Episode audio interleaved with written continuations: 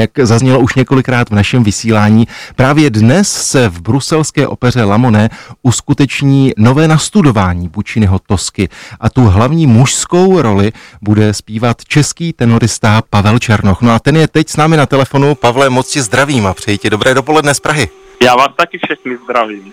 Pavle, jak už jsem říkal, dnes večer se uskuteční premiéra v Bruselu, tak prozrať nám, jaká je vlastně atmosféra v Bruselu, jak to vypadá. Bude to představení eh, s posluchači, budou tam živí diváci, což je v dnešních dnech neúplně obvyklé. No do poslední chvíle to bylo dramatické, protože Belgie se před několika dny zase ocitla v té červené zóně, ale nakonec se z ní zase dostala ven, takže nám minulý týden oznámili, že nám v divadle, které má nádherných 1500 míst, povolí 200 diváků, takže budeme zpívat eh, dneska pro, pro diváky, což je absolutně skvělý.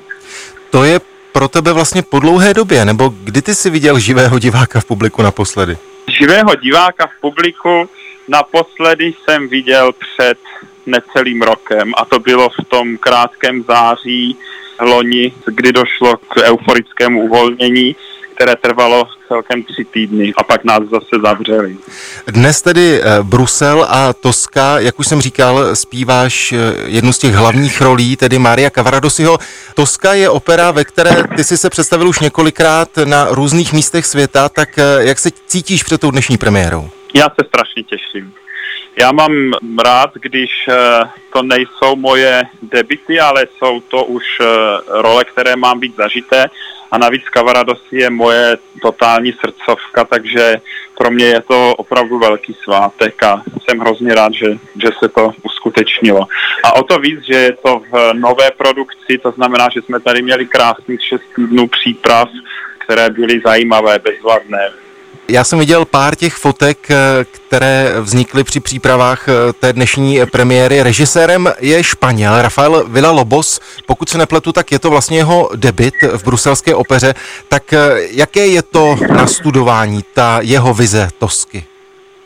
Svým způsobem je to velmi tradiční takže co se týče nás, jakoby hlavních představitelů, tak pro nás tam nic extravagantního, tak jak já jsem zvyklý od inscenací od Varlikovského nebo Černiakova není. Nicméně celá ta jeho línie a taková filozofie a psychologie toho příběhu, ta je velmi zajímavá. On uchopil italského režiséra Pazolínyho který vlastně provádí celou tou operou. Já to ani nemůžu nějak moc popsat, to je opravdu potřeba abyste nasedli na letadlo a přiletěli se podívat. Pavle, ještě mi prozrať, teď je to aktuálně Toska, kolik vlastně tam budeš mít představení v Bruselu? Já mám celkem šest představení a je jich ze 14 tak málo, protože já na tu druhou část už tady nemůžu zůstat, protože mám své povinnosti v Mnichově, které byly nasmlouvané předtím, než mě přišla tato covidová nabídka tady na tu Tosku v Bruselu, takže já vlastně 28. Eh, už odlítám do Mnichova na letní festival, kde budeme, doufám, před diváky zpívat uh, Vebrova čarostřelce. Což je vlastně ta inscenace, kterou Bavorská státní opera vysílala přes svůj web, když byla ta premiéra. Vzpomínám si, že jsem to sledoval z domu. Zmínil si, zmínil si Mnichov a jak vypadá tvé léto? Bude pracovní nebo budeš odpočívat? No, po Mnichově mám čtyři týdny volno, takže nějaký krátký odpočinek tam uh, snad uh, naplánuji, ale já nechci odpočívat. Já jsem teďka odpočíval rok a půl, takže já jsem uh, nabitý energii a chci, aby už zase začal ten normální život.